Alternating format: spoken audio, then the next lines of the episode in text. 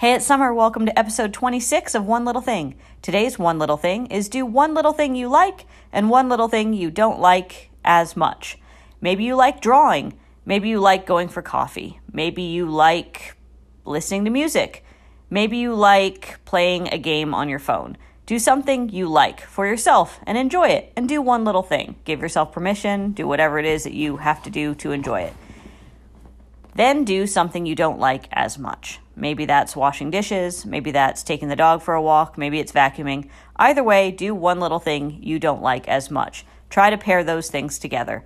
Either the good thing is a reward for the hard work you did for something you don't like, or the opposite. Maybe you just know that one good thing will balance out the other. That's what I got. Have a great day. Thanks for listening.